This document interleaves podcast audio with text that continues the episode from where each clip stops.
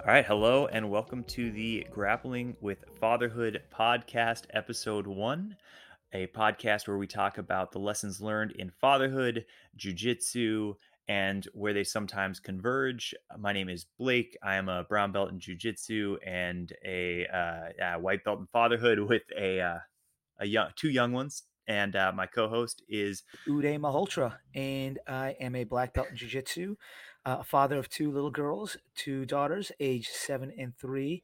Um, also a white belt in fatherhood, just trying to figure this thing out like most of us are as we go and uh, do the best I can to raise two amazing, strong young women. Awesome, man. Um, yeah, uh, I think it's important for us to just kind of get started by talking about why we started this podcast and like where it came from and kind of what our intentions are because this is our first episode. So, um, I mean, we were sitting on the mats, uh, and I, from my recollection, Uday turned to me and, and you said, you know, I would love to start a podcast about yeah. two dads talking about grappling and fatherhood.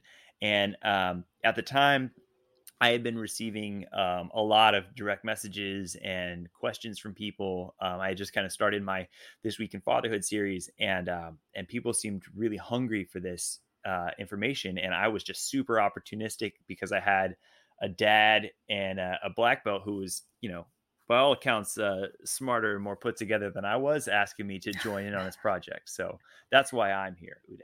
Well, I'll say this. I'll add to that and say, you know, every time Blake and I roll um, whether it's at the gym, my house, every time. A good 15 to 20 minutes afterwards, we're talking about this stuff anyway. And so it felt very organic and natural. Like, you know, hey, man, we've got some decent insights. Let's see, let's share this with other people and um, maybe pick up tips from them too as we go along the way, right? So um, it felt like a very organic fit to just do this in a, in a more public setting. Yeah, man. Um, I I second that.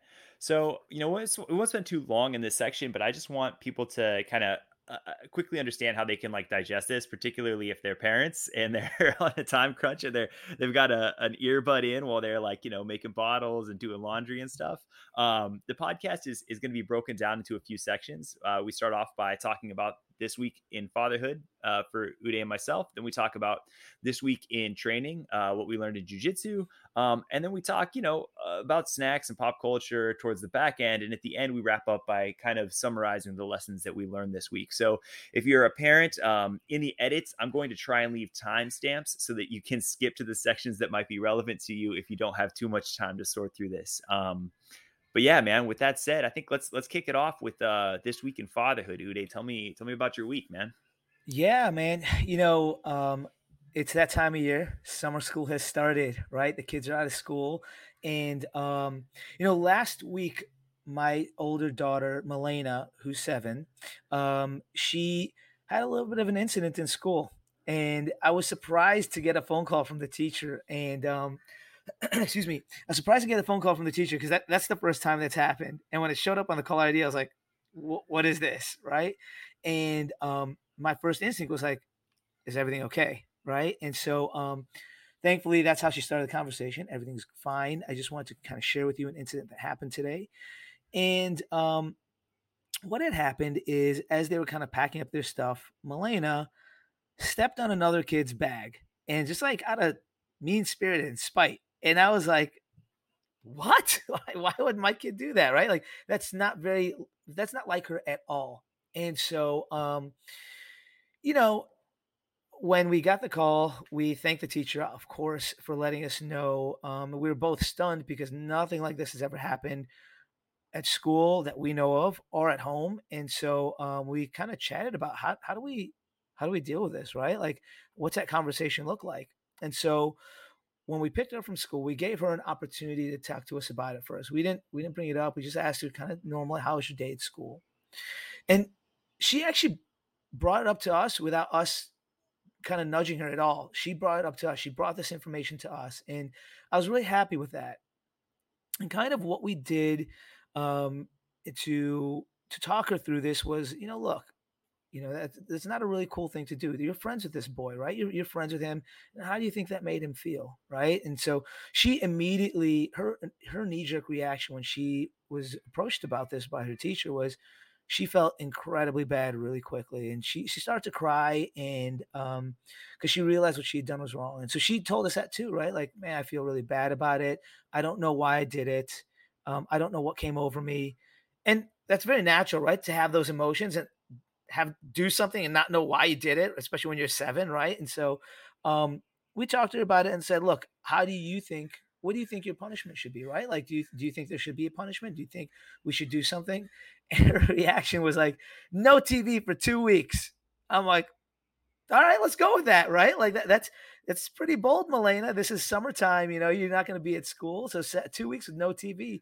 If that's what you think is fair, then we'll do that, right? And so we gave her an opportunity to talk to us about it. Um, and and we're really proud of her for bringing it to our attention. We're really proud of her for kind of coming to that on her own, right? And and recognizing that what she did wasn't cool. And like I said, the, the lesson that we shared with her is like, you know, do you want to be that person that like smashes other people's stuff that people are like, oh man, Milena's here, like, oh God, here's what's gonna happen, right? Or do you want to be that person that's like, hey, Milena's here, this is great. Hey, Milena, come hang out, right? Like, which one do you want to be? And and so you know, we kind of move past like, I feel really bad about this to taking the lesson, like, how do we learn from it? Because the reality is, as adults, we all do something, we look back and like, oh, that was a mistake. I shouldn't have done that. Right. And, and, it's it's how do we learn from that and how do we move past that right and and that's that's really where the value in those those mistakes we can find the value in those mistakes right so yeah um, man um yeah I don't want to cut you off, but just two no. things there that really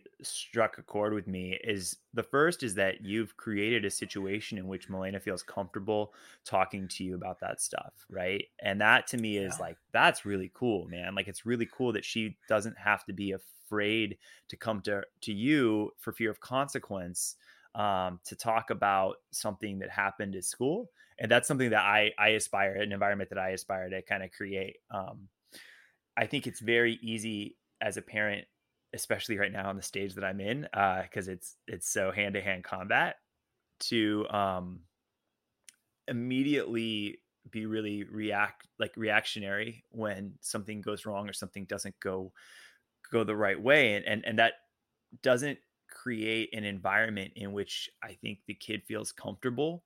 Um, and and and and the, the all this is to say that like that environment is what allowed you to turn this into a lesson versus you know what made this a just a big mess or a, a black spot like that's what made this able to be like a, a, positive thing i think is that you created that environment. And the second thing that i want to talk about is um owen does something very similar when he knows he did something wrong um and he uh, he gets like emotional and i think it's like because he uh he gets embarrassed. Um, I mean, he's again. Uh, so people who don't know, my oldest is three, um, and my youngest is uh, whew, like four months now. Um, so uh, yeah, it's just interesting that kids have that reaction, and then when I do something wrong, like I also feel that same sort of. I feel embarrassed, you know. Uh, it's just interesting that that's like a universal feeling. Totally. Yeah. yeah, I was just gonna say absolutely, and and um, you know, like it, it's it's like I said, it's about the learning, right? Like when we when we as adults we mess up, right? Like fine, it happens. We're human. How do we learn from it? And that's what I'm really proud of her for being able to find a way to take away from there, right? Yeah, absolutely. Um, yeah, so like you know, in, in my week, um, I think similarly, like something that we've been struggling with here is uh, is screen time a lot, and I think that's something that a lot of folks can relate to. Um, it the thing with screen time is I feel like it's uh and it's interesting that like Milena chose two weeks off of TV as her as her punishment, um, because uh, Owen is is so young that he, you know, I think it's hard to understand what things are are real and what things aren't real, and when there's just like an such an exposure to what's happening on a screen, eh, particularly like you know stuff that's just sort of like brain candy or not brain candy stuff that's like trash like the, the equivalent of eating candy but for your mind and for your brain. I think it, it's like totally. we, we made this analogy before but i think it's like you're borrowing time. So you're just saying like all right i'm to give you this and it's literally it feels like pushing down a button when you're playing a video game um, and then when you release that button it, it, like you know the, the power explodes or whatever it is you know your character jumps like crazy um, or like you know releases some big bomb and that's how it feels with the screen it's like i'm handing him this thing and it's like putting a pushing the button down and then when i take it off it's like oh shit like all that stuff is still going on there yeah. and it's it's like yeah and so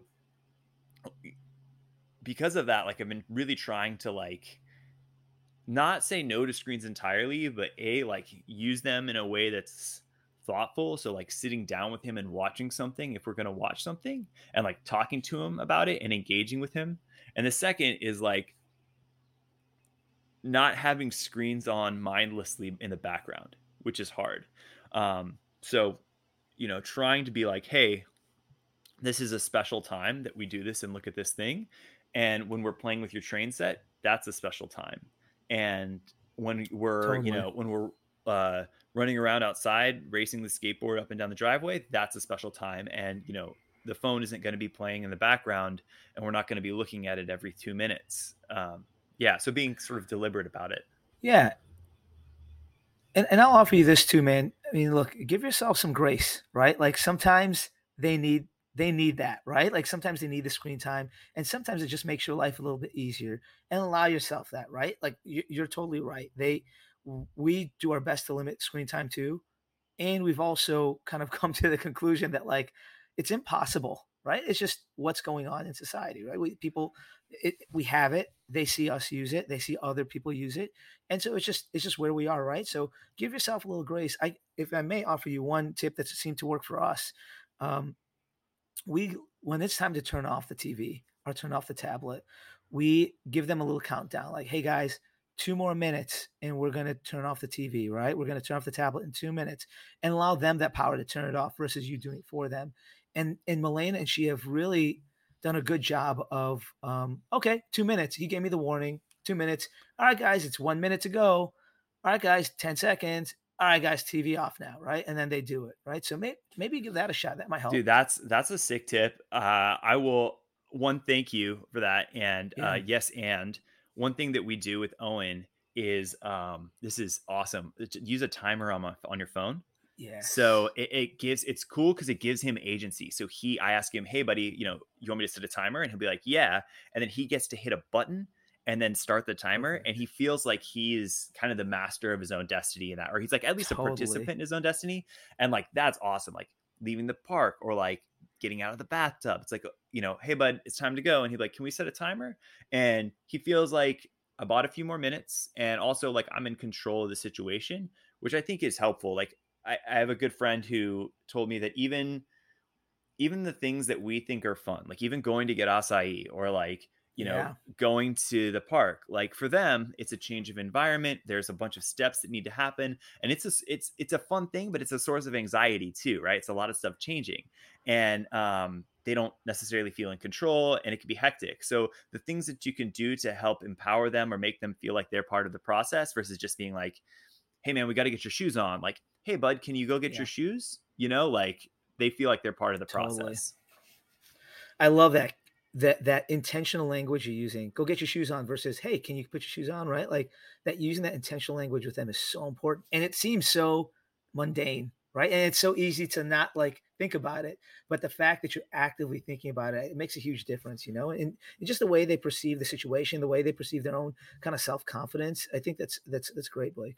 Yeah man um thank you and um the around that, I think we've talked about this before on the mats, and I think it's it bears mm-hmm. repeating in this in this instance because I think it's relevant to kind of um, uh, everything that uh, we're talking about here, and that is um, the at, at Owen stage, um, and Milena's probably it's developmentally way beyond this. Um, the outcome of whatever my behavior is going to be is going to be the same, right? So like if I'm mad at Owen because he made a mess and I need to clean up the mess, totally. right? Like if I react really big, um, or if I am playful, the mess is going to end up getting cleaned up either way. And the difference is that in one way, Owen's going to feel really bad and it's going to be a, a, really frustrating event to get through. Or the other way is it's just another opportunity to have a playful thing and it's not even going to be a blip in his memory and we can move on. And like your example with Milena is great. Like that that was an opportunity where like you needed to have pause and you needed to have a moment for a lesson. you know, not everything needs to be like that. And I think that, like I was saying, like I just think it's like a matter of like my reaction dictates a lot of the severity totally. of the situation versus how how serious is it that we, you know, spilled some paint on like literally spilled some paint or some some, right. some milk. Yeah. Right.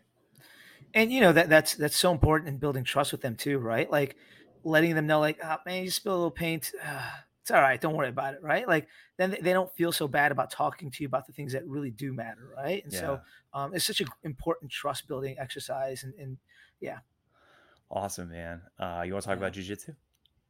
Let's dive in. Let's dive into some training talk. How was your week, in dude? training?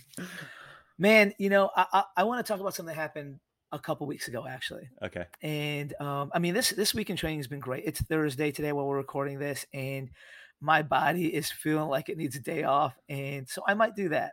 Um, but you know, I want to talk about an incident that happened recently when training. Um, I was training with a, a, one of my favorite training partners. He's also a black belt, and um, you know, there's an incident where we're rolling, we're going pretty hard, and I inadvertently hit him in the head with my knee. And in the time, neither of us kind of really thought anything of it, right? He was kind of like, ah, man, this sucks. And um, I'm a little hurt. Let me sit out the rest of the round. Okay. And um, I saw him. I didn't see him for again for a couple weeks. And I was like, yo, you, you okay? And he told me that the knee actually was a lot worse than I realized to the extent, I don't want to get into the details, but to the extent where as he was explaining to me what happened, I thought he was joking. And I was, you know, I was really, really bummed about this. The reason I was bummed is because, hey, I never ever want to hurt anyone when I'm training, right? Which sounds kind of, if you're kind of new to jujitsu, it sounds kind of weird. Like, what? You're actively trying to strangle or choke somebody or, or break their arm, right? Yes. And I also don't want to hurt them, right? It's, it's, it's the gentle art, right? It's called that for a reason. I don't want to spaz. I don't want to hurt somebody. And as a black belt, I've been doing this and I've been grappling for 29 years. I'm 40 now. I started around when I was 11, and um, and I I just feel awful when I hurt somebody inadvertently. And I mean, this is I lost I lost some sleep over this, and the reason is is you know look, it was an accident, 100 percent an accident. I would never do anything like that maliciously.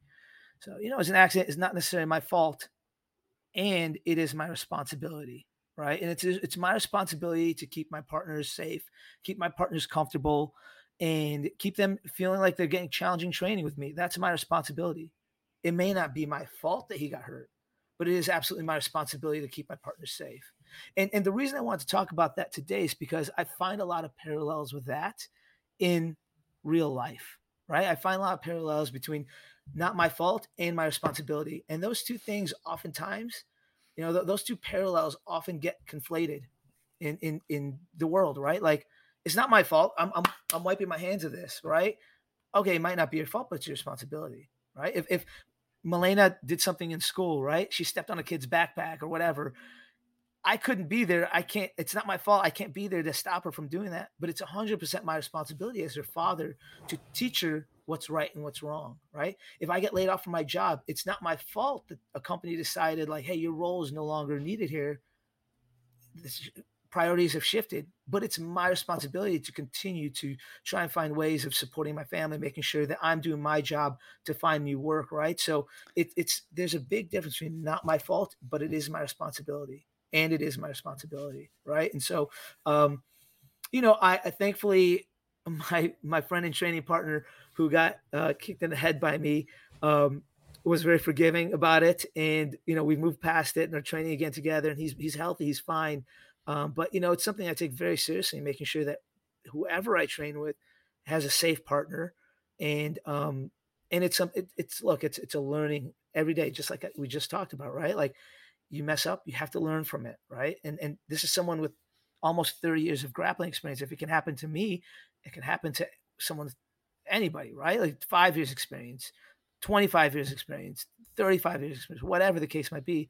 And we need to continue to be actively thinking about those things, right? Keeping our partners safe. Um, so yeah, that's kind of where I'm at with training. What are your thoughts, Blake? Um, yeah, man. So I've been on, you know, I think the interesting thing about that is if you've been grappling for as long as I have, or wow, like as long as you have, um, is that you'll be have the experience to be on both sides of that.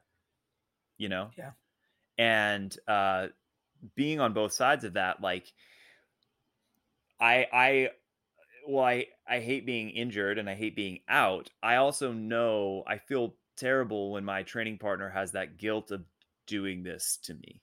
You know, we we go into this situation knowing that like this is a potential of something that can happen and um when I get hurt, I you know 99 times out of 100 i'm not rolling with like a psychopath and i know that they have empathy and i know that they feel terrible for having that happen. Um and you know i think particularly the person because i know the person that you were rolling with i mean that that guy is really deep in the game and um he but he's also a person who you know he relies on his body to make a living so it sounds uh, like something it isn't. Um, he's a he's he's a professional athlete, so to speak.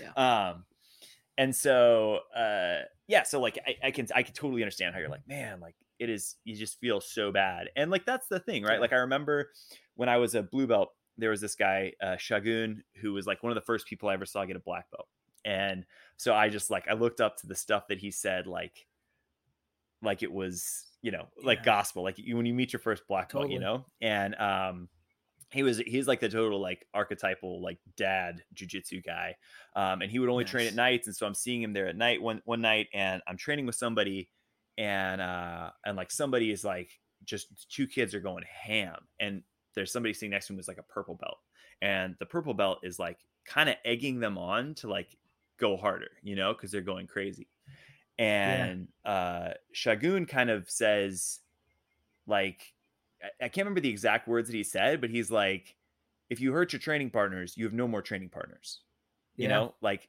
the reason totally. why we're all here is because we don't hurt each other every time like you don't hurt your teammates like and if a situation is like getting to a point where guys are are out of control then like you, that's like that's the reason why jujitsu works. It's the reason why the yeah. whole thing exists is because you know you can be safe. And if you're not if you're not able to, I mean, again, this is kind of very similar to kind of what you were going through with with Milena is like totally. she feels safe and therefore there's an opportunity for a lesson. And like that's the same thing with jujitsu. Like the reason why we can go hard there, the reason why we can learn there is because we feel safe there. Um super important.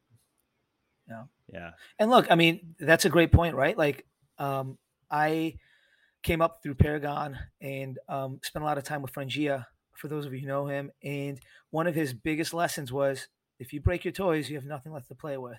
Right. Yeah, dude. And this great words of wisdom, right? Like you train hard, but you don't injure anyone. Right. And so um, those, those, I think he, I heard that when I was a blue belt and it stuck with me to this day. And it's something I share with my students, my training partners. And now it's a lesson I need to remind myself, right? Yeah. Don't break your toys this person is one of my favorite training partners, and um, I don't want to lose him as a training partner, right? So yeah. I, you just got to be careful, right? And that also, like, man, I'm I'm stealing that. I'm using that with Owen, man. Yeah. That is that's a good one. It's a good um, lesson. Yeah, I mean, and the, the other on the other end is like when I know I'm a little banged up and I roll with somebody, uh, I gotta let them know right? Because I don't want to get more banged up, A, and B, like I don't want them to have that awful feeling when something goes goes wrong that they're like, "Oh, man." And it's like, "Yeah, well, you know, like I have had this shoulder separated like 5 times and like this is just kind of part of the there are a lot of miles on this rig." Um Yeah. And it, and it cuz you know, then it kind of sets everybody up for success. And it it does it does suck, but you know, I think jiu-jitsu getting injured is kind of you know it's part of the reality of our sport and it's also getting injured is part of the reality of being human, which I think is something that people yeah. don't see as often. And so I think if you're just transparent about it and you and you talk to people up front, I mean, there are obviously situations like the one that you just talked about that are like kind of out of control. But yeah, man. Um you know, yeah. I'll share one more one more anecdote. Um, this morning I was doing a private with a student and I was showing him some um, escapes from side control. And I noticed that when I was demonstrating the move on him, he was super tight, just really tight. And I was like, hey, man, just, just loosen up. And he, he mentally couldn't because both his shoulders had been separated uh-huh. before. Uh, Not from me. I, I, didn't do this one. Um, but both his shoulders had been separated previously.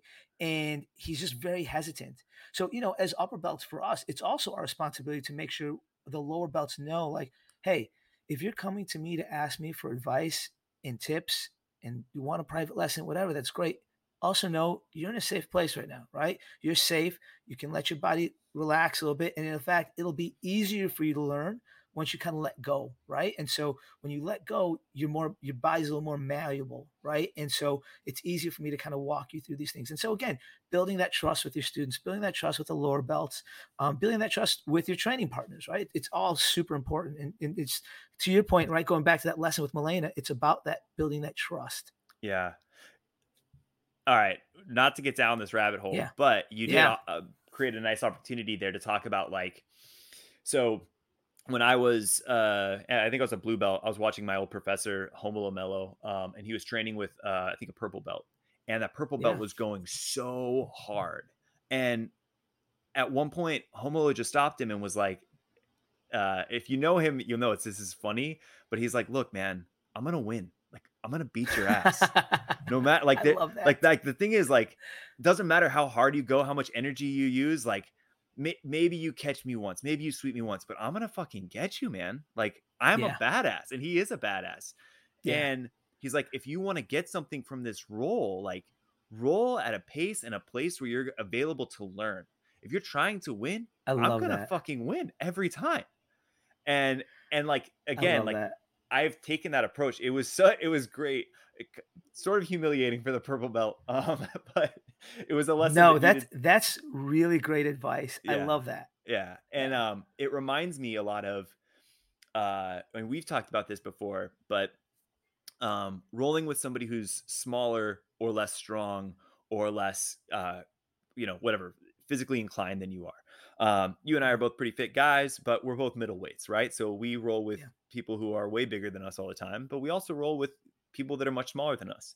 And um, often people who are smaller than you are so much more technically sound because they have to be. And so the opportunity there is like, hey, uh, I could use all I could I could try and win, right, with all of this strength, or there's an opportunity for a lesson here because technically you're probably more technically sound than I am. So why don't I come down to your level of strength and try and meet your level of technique? Um, but yeah, it just that. seemed like we're talking about those levels, and I think that's an important thing there. And it's like I learn I get so much more out of those rolls. I, I look for those rolls versus, you know, um, a situation where somebody's matched with me physically but not technically. I love that. I mean, that that's such a great note, right? Like, so my wife Van is somewhere like 105, 110 pounds, tiny, and we used to train. To, we still train together, but when we were training together as blue belts, we would walk to the academy, and on the walk back, oftentimes we would get really quiet, and I, I would, hey, what's wrong? Are you okay? And she would really beat herself up, like I can't do anything right now. Like I can't do anything with these guys. They're bigger and stronger than me. And that's the exact advice I gave her. Like, look, by the time you're a black belt, she's a brown belt now. By the time you're a black belt, your technique is going to fly because it has no choice but to fly. And now I watch her rolling with these bigger guys, and she's hanging with them. And it's so nice to see because she's meet, meeting them technique by technique, right? Like she's matching them and she knows how to react. She knows what to do. She knows how to keep herself safe against bigger, stronger guys. And it's it's so wonderful to see. And so if you're listening to this and you're small and you're struggling, you're a blue belt, purple belt, even a brown belt, whatever, lean into your technique. Lean into your technique, double down on it, learn that great, learn how to protect yourself, learn the frames, because later down the line, they will come in handy against big guys. Yeah. And if you're listening to this and you're a big guy and Yeah. you're smashing little guys and gals, understand that you're wasting opportunities Mhm. to make your jujitsu really good. Like it's it's you don't, don't waste the 100%. roll. Like, you know, like even if it's a even if it's a rest round, you know, because the person's small, like if you're if you're just using your your strengths against their weaknesses, like you're missing the opportunity to to to use that roll and you're you're wasting eh, you know, both your time and their time. I love that. Yeah. And you know, one one of the things I look for when I'm promoting someone and I'm saying someone's right for black belt, and that's the big one, right? Black belt is so much more than understanding and memorizing technique, right? Black belt is do I trust you to roll with my wife? Do I trust you to roll with my daughters? Right? Do I trust you to roll? Can you hang can you hang with someone that's 50 pounds bigger than you? And can you have a very similar roll to someone who's 75 pounds smaller than you? Right? I want to see what that roll looks like just as much as I want to see you roll against someone who's bigger and stronger and tougher than you, because you should be able to move smooth and still implement your game and still match them without hurting them. And so that all that stuff is important to me when I'm thinking about is someone else ready for a black belt. Yeah, man. Like super true. And then again, like to bring this back to parenting, like uh we are the boss in the house, right? And so we are that 220 pound, you know, four stripe black belt right now yeah. in our house. And our kids are, you know, 105 pound white belts, even worse than that. And I mean that in terms of power structure. I mean that in terms mm-hmm. of skill level. I mean that in terms of comfort in the world and all of that stuff. And so as parents, like, where where is the opportunity for you to learn you know where's the opportunity for you to take your your strength and i don't mean like physical strength i just mean like you know that reactive uh sort of you know angry uh yeah. dropping vibe. hammer right? Exactly so easy to drop the hammer. And it's like again is it like is that roll going to be worth it to that 105 pound white belt? And it's probably not. And so it's like okay cool like how do we put ourselves within reason? Like understanding hey i've got i have the muscle i know that i can do it but that's not what's appropriate for this situation i feel like that's very applicable to to training to, to sorry to raising little kids. Man blake you are an amazing storyteller. I love that analogy and pulling it together with fatherhood. I love it. That's exactly it. You hit the nail on the head and, and man that's a great analogy. Yeah man thank you. Uh i mean you you yeah. you gave me the softball for that one, buddy. I appreciate you. um, cool. I was just gonna mention, uh, and whatever I, I wanted to name drop. So uh, we had um, Rafael Lovato, excuse me, Rafael Lovato Jr. at the gym uh, this week to teach a seminar, and um, uh, I got a chance to uh, to get around in with him. Unfortunately, Uday, sorry, I feel like I'm like rubbing this in your face every time we talk. But uh, you had you had good. like proper adult obligations, and I was being a, like a no, no, no. daytime degenerate training for like two hours in the middle of the day. You, you did the right thing. I should have moved my meetings. um, and so I got I got around in with him, and uh, I just I just thought it was so refreshing. I mean, we look we train at a gym that's really big and there are really good people at our gym um, and that was one of the things that i when i first started training there i was like wow man waters are deep. And it was really good. My jiu-jitsu got a lot a lot uh, better and that that isn't because my old school isn't great it's just i got a lot more looks at this at this gym. And training with a guy of his level it's just like man the pool is so much deeper and it's so like it's refreshing. It felt like when I was a white belt or blue belt, and maybe more like a blue belt training with my professor, my old professor. Because I was like, I know everything that you're doing to me. Like you're not doing anything that I haven't seen before yeah. or that I I that is beyond my comprehension. You're just doing it so well that there's nothing I can do to like stop it. And like even when you know the defense and you know like uh you know i'm putting my hand in the wrong spot right now like but i can't help it because i'm tipping this way and i got to base out and it's just like wow you set the traps perfectly and it was just a great example of for me um kind of how refreshing it is to be humbled like i mean i get my yeah. butt kicked all the time but like to get my butt kicked that hard was so and and you know rafael was not being a bully in any way. He was like graceful and uh you know, I think I was his like sixth or seventh roll in a row. Um, and so he was like super chill given all of those things. Yeah. But it was just like, man, like the level is deep and it was really refreshing to get my my butt kicked that hard. Man, I, I am jealous of you. That that sounds like an awesome roll. And look, you know, I another piece of advice I heard um, was the the longer you've been training and the better you get and the higher you start ranking up, the less challenges you'll have in training, right? And so to a certain degree, the less training partners you'll have that you can you can really that will really push you. Thankfully, I've I've found a good group of people that really really do push me and um, and force me to get better. And that's why it's so great to have an opportunity to roll with a legend like him because it reminds you, right? It's easy as as we become like the top dogs at the gym. Yeah. It's easy to forget that there are levels to this. Yeah. And he is at another level, right? Yeah. And it's um it's it's so fun when, when you find that you know as a black belt when i find someone that can just put the screws to me Yeah. and i i don't have an answer for anything i look for that i'm i'm i love it it's great it's refreshing and it gives me something new to work on right and so um i'm, I'm glad you had that experience man that's awesome Yeah. Just to bring it back to one other parenting analogy. So like yeah my sister-in-law uh my my wife's sister uh raised two kids kind of like she's a, a, some military wife so uh her husband was um you know uh, in the air force like working crazy hours and so she was like hand to hand with the kids like from the jump and uh man some of her parenting skills are like deep black belt level parenting skills. Nice. And like I, I like I've I've known her for I've actually known her for about 20 years. And um and I've I've just I didn't appreciate this side of her until yeah.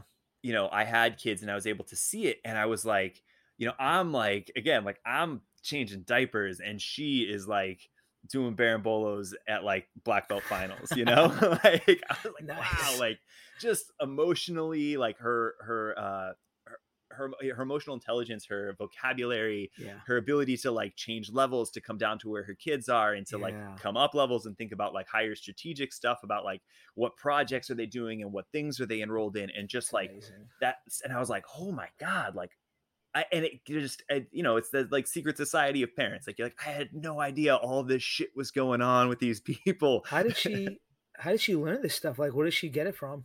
Man i i so her mom raised yeah. three daughters um kind of a, a similar situation. Dad was dad was working a Yeah. ton.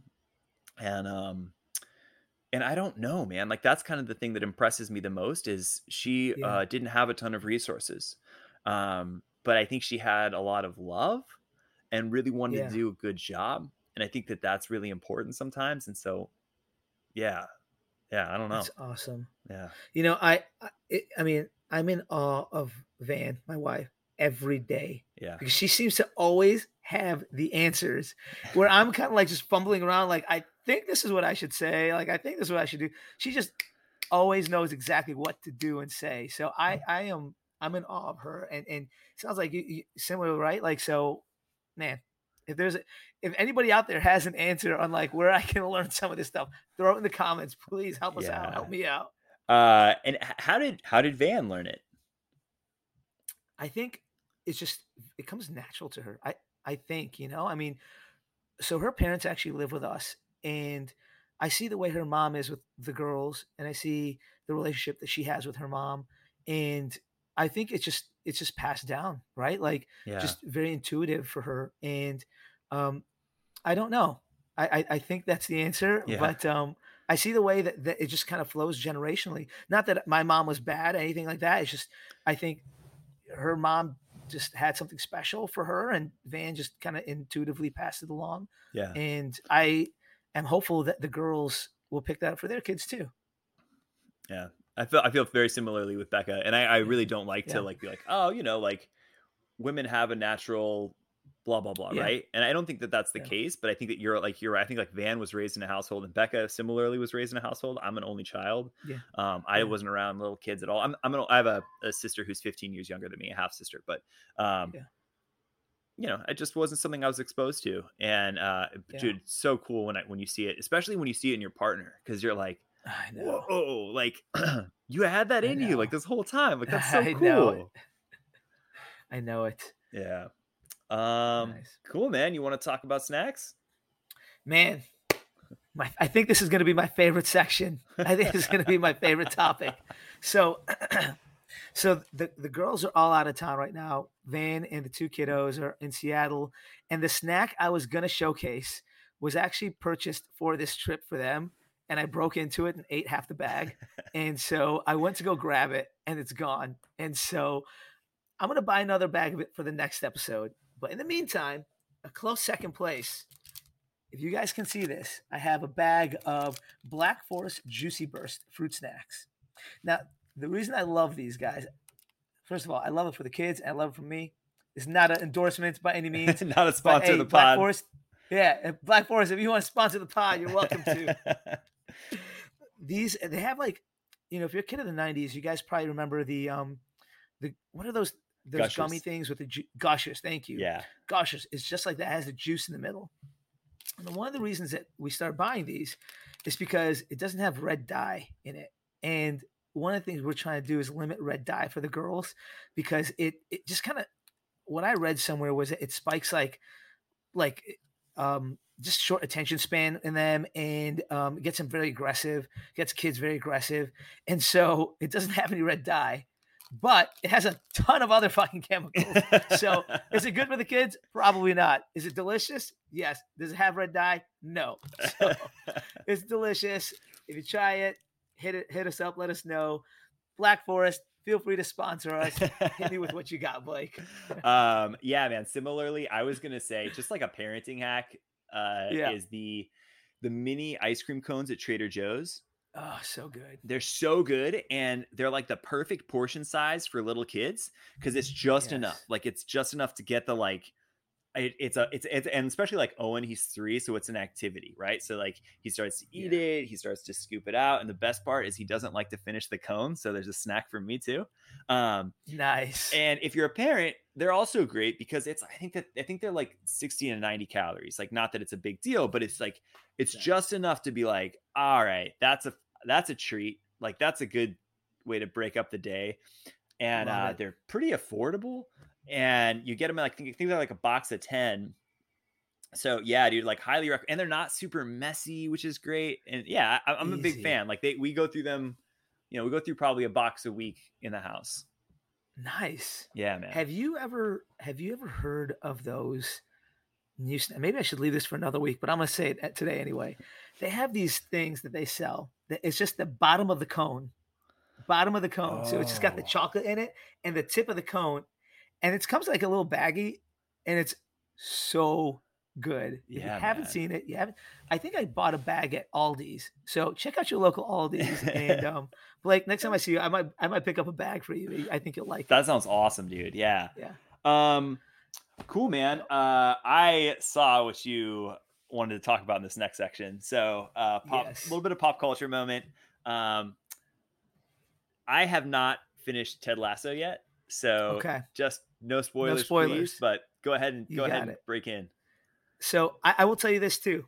I hate when I turn on a podcast or watch a YouTube video and they're talking about a movie or TV show that just came out Yeah, and they give you a spoiler in the in the in the video or in the um uh, in the thumbnail and you're like what the heck guys and the title so i'm not going to do that if you haven't seen the finale of ted lasso if you're not up to date don't worry no spoilers but look i love this show yeah, I love Ted Lasso. I think, um, I'll, candidly, I will say that I think the third season this this season is probably the weakest of the three. okay. I also didn't realize watching it that it was going to be the last season, so I was like, "Oh, cool! I can't wait to see next season."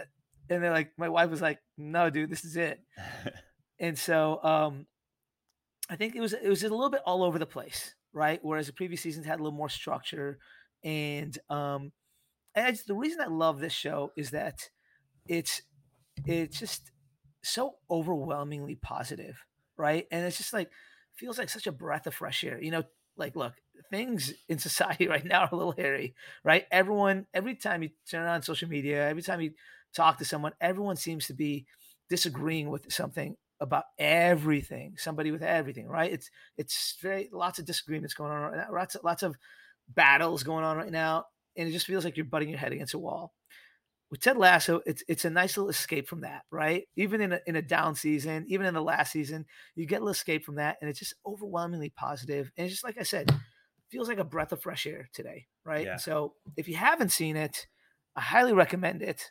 And you know, one one show now that that's over, one two shows that I'm really really looking forward to diving into that I've heard amazing things about are Succession and Severance.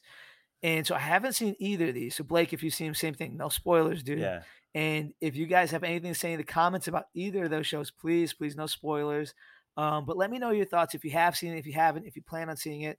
Um, love to hear your thoughts. Again, no spoilers. Yeah. Uh, uh, I'm a Succession fan for sure. Incredible show. Yeah. Um, I am a huge Ted Lasso fan. Uh, I was a reluctant Ted Lasso fan, so um, Yeah. you know, I I'm not a big fan of everything that everybody likes. I usually like to try and have like a nuanced, cool opinion about shit to look, make myself look smart. And like, like Ted Lasso just took me out, dude. It is Yeah, just so.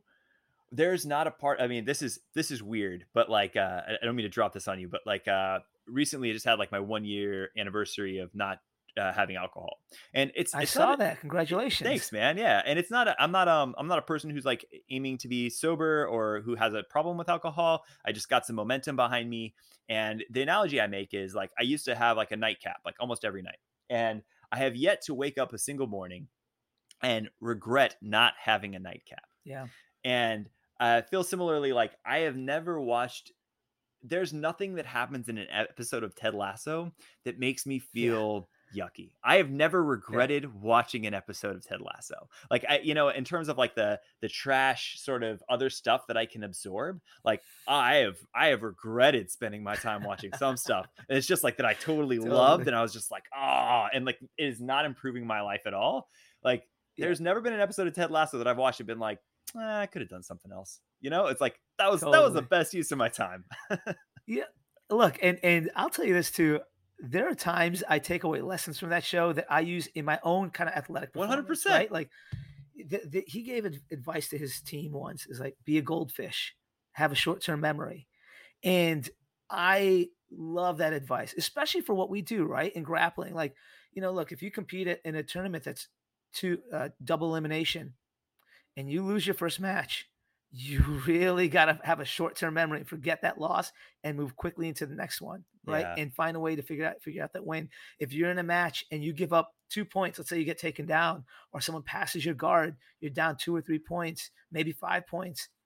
You got to have a short term memory, figure out a way to get you get back on top, right? Get back, get look for the submission, right? And so the little nuggets like that, they just like stick with me, right? And and in life too, right? Like we all fuck up every now and then, right? You learn from it, you have a short term memory, you move past it, right? So Yeah. man, I, little nuggets like that, love it. I'm gonna sneak in real quick uh, and say Yeah. in many ways, like Uday is the Ted Lasso of our gym, and um, uh, but uh, you know, I think I'm always impressed by your ability to be really positive. Um, Thanks, man. You're like you've like you, you're all like it's uh and it's not exhausting it's not insincere you're just really able to have a positive spin like do you have any techniques or like tactics for like how to have that mindset You know, you just gotta realize that. I mean, what I do is I just remember that things work out, right? Things work out, and everything it'll be okay, right? Like things will be okay. And in some cases, it's easier than others. And you know, it's a lot of positive self-talk. It's so easy to beat up on yourself. It's Yeah. so easy, you know, and um, it, it's harder to have that positive self-talk, and it takes practice. And in those instances where you want to just naturally beat yourself up, fuck, I just got tapped by a blue belt. Fuck, I just lost my job. yeah Fuck, this happened, right? It's so easy to beat yourself up. But look, it these things happen. This is life, right? Life if life was perfect, it'd be boring. Right? And so it's it's it's really you got to take the time to have that positive self-talk and have that grace for yourself. When we talked about it earlier, right? Like man, I'm letting the kid watch so much videos. Like, ah, God. you know what? Have that grace for yourself. Be kind to yourself. These things happen. You just got to find find the silver lining in those situations, right? So, um, look, I, I, I, I, at the risk of sounding cheesy, it, it's it's give yourself that grace in Yeah. all situations. Thanks man I, And, and like- thank you for saying that. By the way, I, I, I, you know. I find myself beating myself up every now and then. No one's perfect, right? Like I Yeah. even find myself kind of like, you dummy, how could you let that happen, right? But like, you have to give yourself that grace, and sometimes it's surrounding yourself with the positive people around you that help lift you up. You Yeah. do that for me as well, right? Like you, you, and some of the other folks I surround myself. My wife, of course, my kids lift me up, and surrounding yourself with people who make you feel good about things, right? And so, um, surrounding yourself with the right people is so important. That's great advice, man. I think that's like that's yeah, that's like important in in, in all aspects, right? Like yeah. if I sit there and think about yeah, if you dwell to it, like it's perfect. Like, again, not to bring up jujitsu, but like and it's the Yeah. same thing in life, right? Like if you're spending totally. if you're spending your if you get let's say you get tapped by a lower belt and you immediately go into your next round. And if you're spending that round thinking about how you got tapped by that lower belt, you're about to get tapped again, you know? Mm-hmm. Instead of focusing on what's what's right in front of you and the task at hand, like, you know, that fight's behind you. Like there's nothing you can That's do right. about it. Yeah. That's right. Um That's right. thanks, dude. Yeah. Uh my yeah, my man. pop pop culture moment is uh much worse. Uh I just finished the latest season of Selling Sunset. Um, yes. so so just so you know, like you know, we're like four months in, and Becca and I just just recently started having time. Like we were exhausted, right? Two kids yep. under three. Um, I guess two kids three and under, and uh, uh, we've just been like at nine thirty. Becca, um, she's you know she she pumps and then she goes to bed. It's like you know, it's going to be a rough yeah. night. Actually, I shouldn't say that. Milo sleeps amazing, but you know, it's just like we're tired. And totally. Just recently, we've been having the discipline to be like, no, we're going to take an hour to ourselves to just do something, you know, after the kids go so healthy. It's good for you guys. I mean, it's the bare minimum, bro. like... Dude, but you got to. It's so important. And, and the bare minimum is okay. You guys got a lot on your plate right now. Having yeah. a newborn is a lot. Like I said, give yourself grace, right? Like yeah. having a newborn is a lot. And that one hour you spend with each other, that's you time. And that's so important to maintain such a strong relationship that you guys have. Yeah. Yeah. I mean, that's like, that's clutch, right? Like yeah. Becca and I, dude, the other night, like I came out and like, like I said, I'm not drinking. She's, she's not drinking really right now. And, um, yeah uh, I came out and she like had um, the nugget. We have like a nugget. Do you know what, what those are? They're like kids like no, plush toys. It's like a big um, it's like a little couch for kids. Uh, but it like folds oh, and nice. unfolds and stuff. Yeah, they're awesome. During okay. the pandemic, they were like totally sold out because everybody's like, we need to make our house like a freaking, you know, a, a jungle gym for our kids. yeah. uh, that's when we got ours. Anyways, Padded walls. Yeah. So she had like set up the nugget and like candles and like two two um two cans of sparkling water and like was like Love we're it. gonna sit down and watch something tonight and we're not gonna look at our phones and we're gonna watch a whole thing it I was like that. if that's it. an episode of selling sunset if that's like a romantic movie whatever it is it's like okay cool like we've designated some time to just do this for ourselves and like like you said man you got to do it um, where where can we find Selling Sunset? Is oh, sorry, Netflix. Um, it's a if you haven't watched it, it's a reality show about uh, the Oppenheimer Group, which is like a very very very high end real estate agency um, that is on their office is on Sunset Strip, and I actually used to work at a Chinese food restaurant right across the office on Sunset nice. Strip.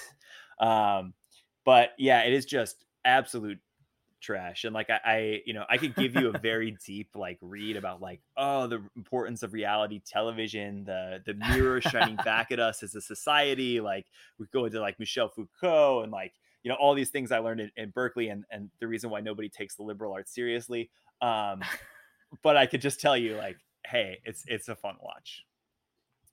I I'm sold. I gotta watch it. I, I, think I think me and Van just found a new show. And uh, you absolutely don't have to start at the beginning. Just so you know, you can hop okay, in at any point know. and leave at any point, and it's all the same. Is this is this show gonna make me feel bad about not having a bigger house? Is it gonna make me feel like? Uh, so it's it's is, actually is it a bunch of rich people? It's so yeah, funny, dude, because you start watching, and we're talking twenty two million dollar homes, dude. And oh my god, it's so funny because you start watching it and you're like, wow. And like about five minutes in, you're like 22 million is this house is totally overpriced like i would knock out that wall and i would definitely do and blah blah blah you're like bro like, yeah i have yeah. a rental in burbank like come on oh. love it yeah love dude it. um nice man yeah uh dude let's uh just wrap up with some some closing thoughts yeah. for the week um yeah man uh what do you uh what do you feel like our theme is this week you know it really feels like we're talking a lot about being reactive, right? And you know, look, being reactive is is alluring and it's seductive.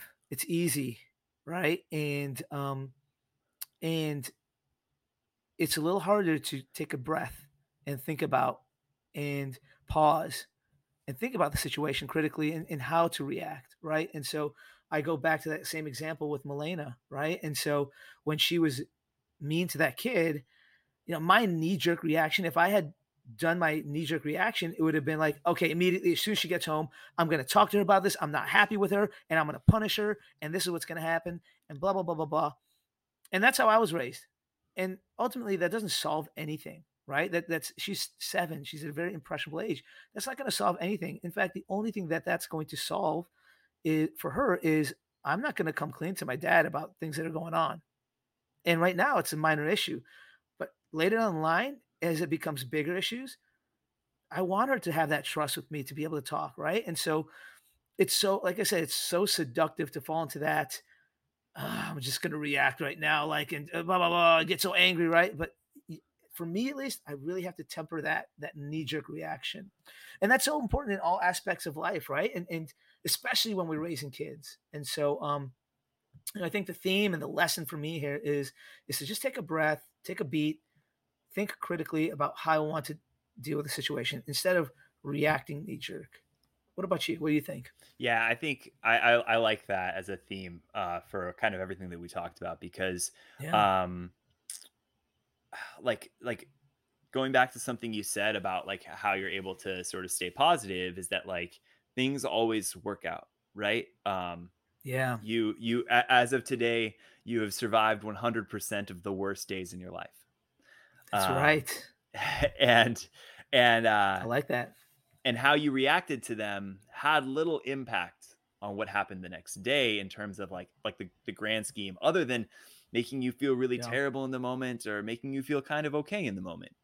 And uh, with with the kids, um, I think this is kind of what I mentioned before. Is it's like, hey, the result's going to be the same. The mess is going to get cleaned yeah. up, or you know the for for most things most things the result is going to be the same and it's my reaction that dictates the kind of the lesson that's learned or the severity of the situation. And so from a, a a moment of like yeah like just like and it's hard in the moment you know but i think that that's the for me that's the challenge this week and that's the thing that i want to like take forward is like how do i be more strategic, less reactive, more thoughtful about the way these things happen and like what are the kind of techniques that I can learn and, and apply to help me think that way. Cause it's dude, like sorry, go ahead. No, no, uh, I was just gonna say is I, I love that you said being thoughtful about it, right? Because that that's what it is, right? You know, using previous example as well. Me hurting someone in jiu-jitsu, it could have been very easy for me to be like, not my fault. Sorry it happened, dude see you next round, right? Yeah. But sitting back and thinking critically and being thoughtful about it, and hey, man, I hurt another person unintentionally, and even though it was an accident, it is still my responsibility. Yeah. Right. I can't. I can't have that knee jerk reaction of like, not not my fault. Um, we'll move on, and that's that. No, if because that having that mentality, it could happen again, right? Yeah. It could happen again, and then there goes that trust, right? So having that thoughtful process okay, where how do I approach this? Right, it's still my responsibility. How do I approach this so this doesn't happen again with him or anybody else? Right, and so being really thought. I love that you said that. Being thoughtful about the, about the process. So I didn't mean to cut you off. Go ahead. No, man. you're good, man. Uh, I think yeah like I, I i love that too man just because it's not your intention doesn't mean it's not your responsibility yeah. um and yeah man dude i think that's that's a solid place to to wrap things up yeah Thank you for listening to the first episode of the Grappling with Fatherhood podcast. If you've made it this far, please subscribe, rate, review. It is a huge help. Um, if you have questions for us or just want to reach out, shoot us an email at grapplingwithfatherhoodpod at gmail.com. Also, you can find Uday on Instagram at udjitsu, that's U D J I T S U, or uh, Gorilla Den BJJ. And you can find me at Blake of Today on all platforms. Until next time, we'll see you on the mats.